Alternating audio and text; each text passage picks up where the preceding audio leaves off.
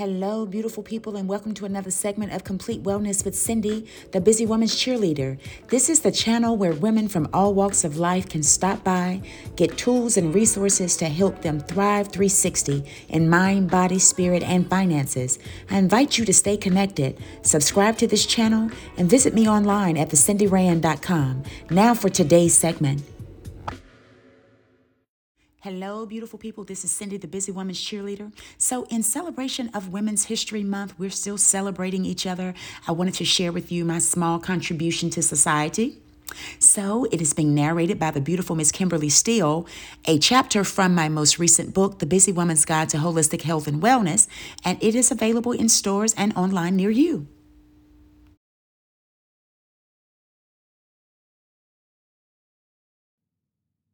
Chapter 5 Your Surroundings Matter. So do not worry about tomorrow, for tomorrow will worry about itself. Each day has enough trouble of its own. Matthew 6:34 AMP. In other words, don't overwhelm yourself with thoughts of tomorrow. Deal with what's in front of you today. Cindy. When you're constantly on the go, having somewhere to be, or to be someone or something for someone else, it's easy to become disorganized and feel like you're all over the place, thinking way ahead to what needs to be done next. Many elements of our sanity, peace, and mental health feed off of our environment, your surroundings. That is, organized spaces such as your home, office, and workspace are vital to increasing your overall holistic wellness. Have you ever walked into a place with too many abstract colors, designs, and patterns going on? All over the place making you feel as if the room was literally rattling your brain. Believe me, it was. Clutter with no end in sight causes stress in our bodies because when so many things are unorganized, it initializes excessive visual stimuli and increases your cortisol levels. This in turn signals our brain that there is no end to an assigned task, which invites anxiety and the feeling of being overwhelmed into our already busy day.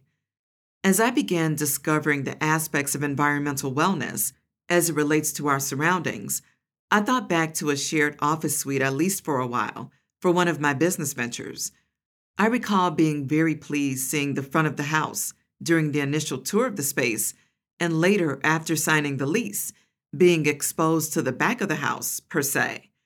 I remember feeling short of breath as I gazed at all that junk and clutter I had to pass every day to get to my space. I remember thinking, this is ridiculous. How can they function with all this junk piled up in their faces? Fast forward to me, being an optimistic person.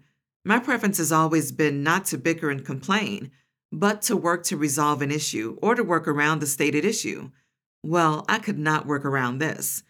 The owner had already told me that any adjustments I needed to make to make myself comfortable, I was welcome to do. So I began cleaning and organizing that junk that preceded the door of my space. I recall a few of the staff gradually peeping back towards the area I was organizing and offering to help, stating it had been like that for a while. The sad part was when they came to help, they did not know where to start. Then, toward the end, one of the managers returned to the area and said, Thank you so much. Now I feel like I can breathe. I thought to myself, Are you serious? Don't you know how to clean up the mess you all made? Needless to say, sometimes it's very difficult for people to think of how to dig themselves out of a hole they dug themselves into. On that same token, oftentimes people undervalue how one's environment weighs heavily on their physical and mental psyche. Chances are, if you're in a less than ideal living environment, it's very likely that you're in a constant state of stress and may find it harder to maintain a healthy, well balanced lifestyle. Sometimes it can be challenging to take control of our environment and make positive changes if your first thoughts are negative, that you will need a lot of money to start, or that you will need to move, rebuild, or completely tear down what's in front of you. No, that's not true. It's not necessarily about starting over as it is about starting again. Simply making changes right where you are one by one, today. Taking the time to organize and declutter your surroundings can be therapeutic for you and provide you with the following wellness benefits reduces stress, induces positive thinking and creativity, promotes a healthier eating pattern, promotes quality sleep, increases daily productivity, saves physical energy, precious time, money, and resources, especially when you cannot find what you're looking for. Then finally, it ushers positive energy and good vibes into your space. In ancient Chinese cultures, they practice what is called feng shui. Feng shui means the way of wind and water.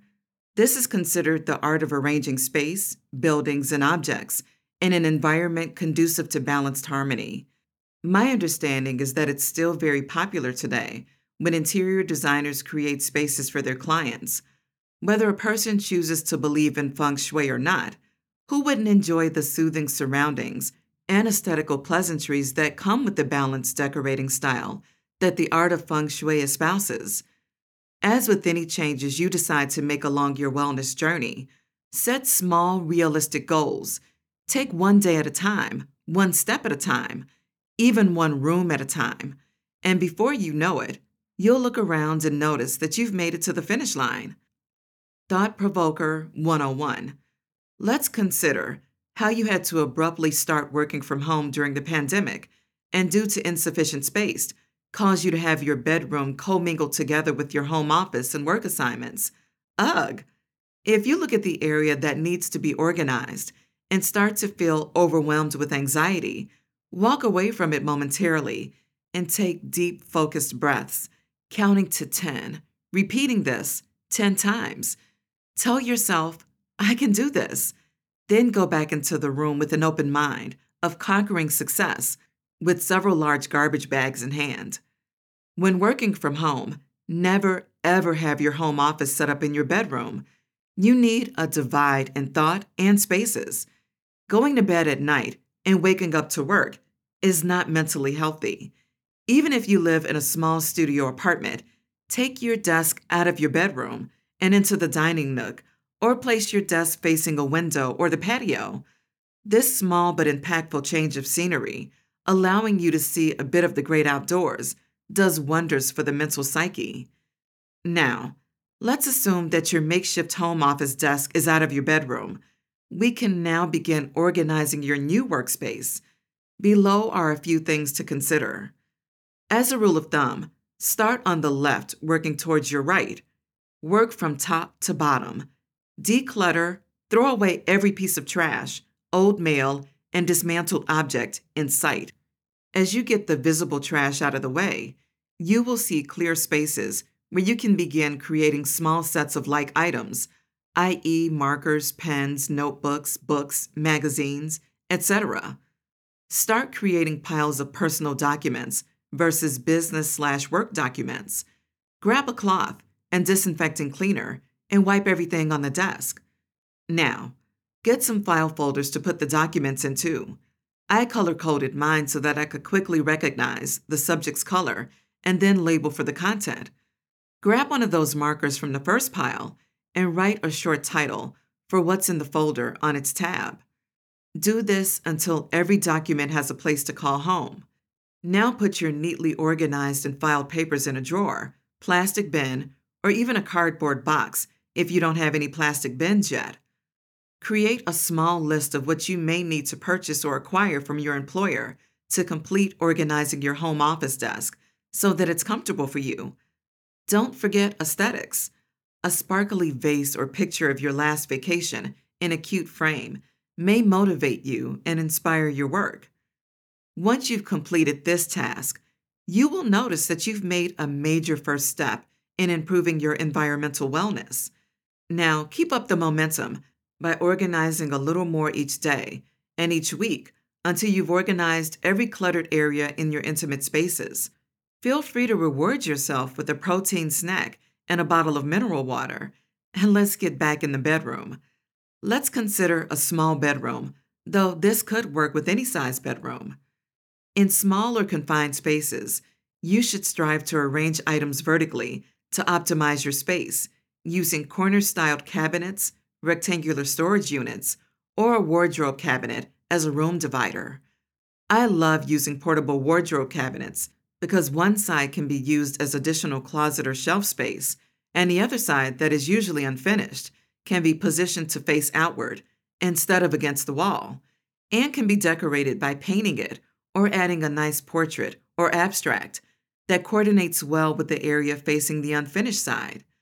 Again, as a rule of thumb, start on the left, working towards your right, and follow the flow prompters below. Clean again, left to right, top to the bottom. Declutter by throwing away every piece of trash, broken lipstick, or a dismantled object that you could not fix in sight. Clean off the tops of any dressers, accent chairs, and shades. You can now begin creating small sets of like items from what was salvaged. Place any questionably scented items in your laundry basket. Purge your closet from clothes you no longer wear. Purge your closet from shoes you no longer wear. Purge your closet from purses you no longer carry. Google consignment shops near me and take these items to consignment shops to get a few extra dollars. Donate them to charity, or just throw them away if these items are already dry rotted and peeling. By now, you should have a few extra hangers from your closet purge. Try putting all like items together, i.e., all the jeans together slacks, colored shirts, floral shirts, dresses, sweaters, coats, and so on. Take the bath oils and salts you forgot you purchased that are still in the bag into the bathroom. Take the hair dryer and flat irons that were hidden under the stack of clothes on your permanent ironing board in there as well. The goal is to give every item a home within your home in like categories. For instance, the sock and pantyhose drawer should not be commingled with your pajama pants, just as your business casual tanks should be separated from the goofy t shirts you wear on your day off. Leaving this type of detailed organizing undone as you continue to place things on top of other things and other things on top of other things will only send you into tiny little fits of rage when you can't find something later. Think of this process as redecorating more so than cleaning up, as this will definitely decrease any creeping levels of anxiety and make organizing therapeutic and fun. Colors and hues. Never underestimate the power of colors when you're adjusting your surroundings. Whether you're a do it yourselfer who loves to paint and hang wallpaper, or hiring a professional painter, I would suggest that you are strategic in selecting your colors and hues to ensure that the colors selected are appropriate for you and the space. This seemingly small detail is important as it will significantly impact on your mood, creativity, and stress levels. A few colors to consider that are normally calming and mitigate anxiety are listed below. Soft shades of blue, soft shades of pink, similar to a mauve pink, not hot pink or fuchsia. Lighter shades of green, not neon or lime greens. Grays, tans, whites, soft shades of yellow, not bright and neon shades with soft hints of lavender. Although beautiful in some settings, I've never been a fan of accent walls. I get concerned with being stuck with a color when I want to change my room decor. My calming preferences have always been to have my wall foundations antique white or very light hues of tan, and then make the wall pop with colors from quality art paintings or abstracts Whichever color choices you decide on are up to you, of course. Just be mindful of the impact that those colors will have on your overall mental psyche and the common use of the space. Nature at its best.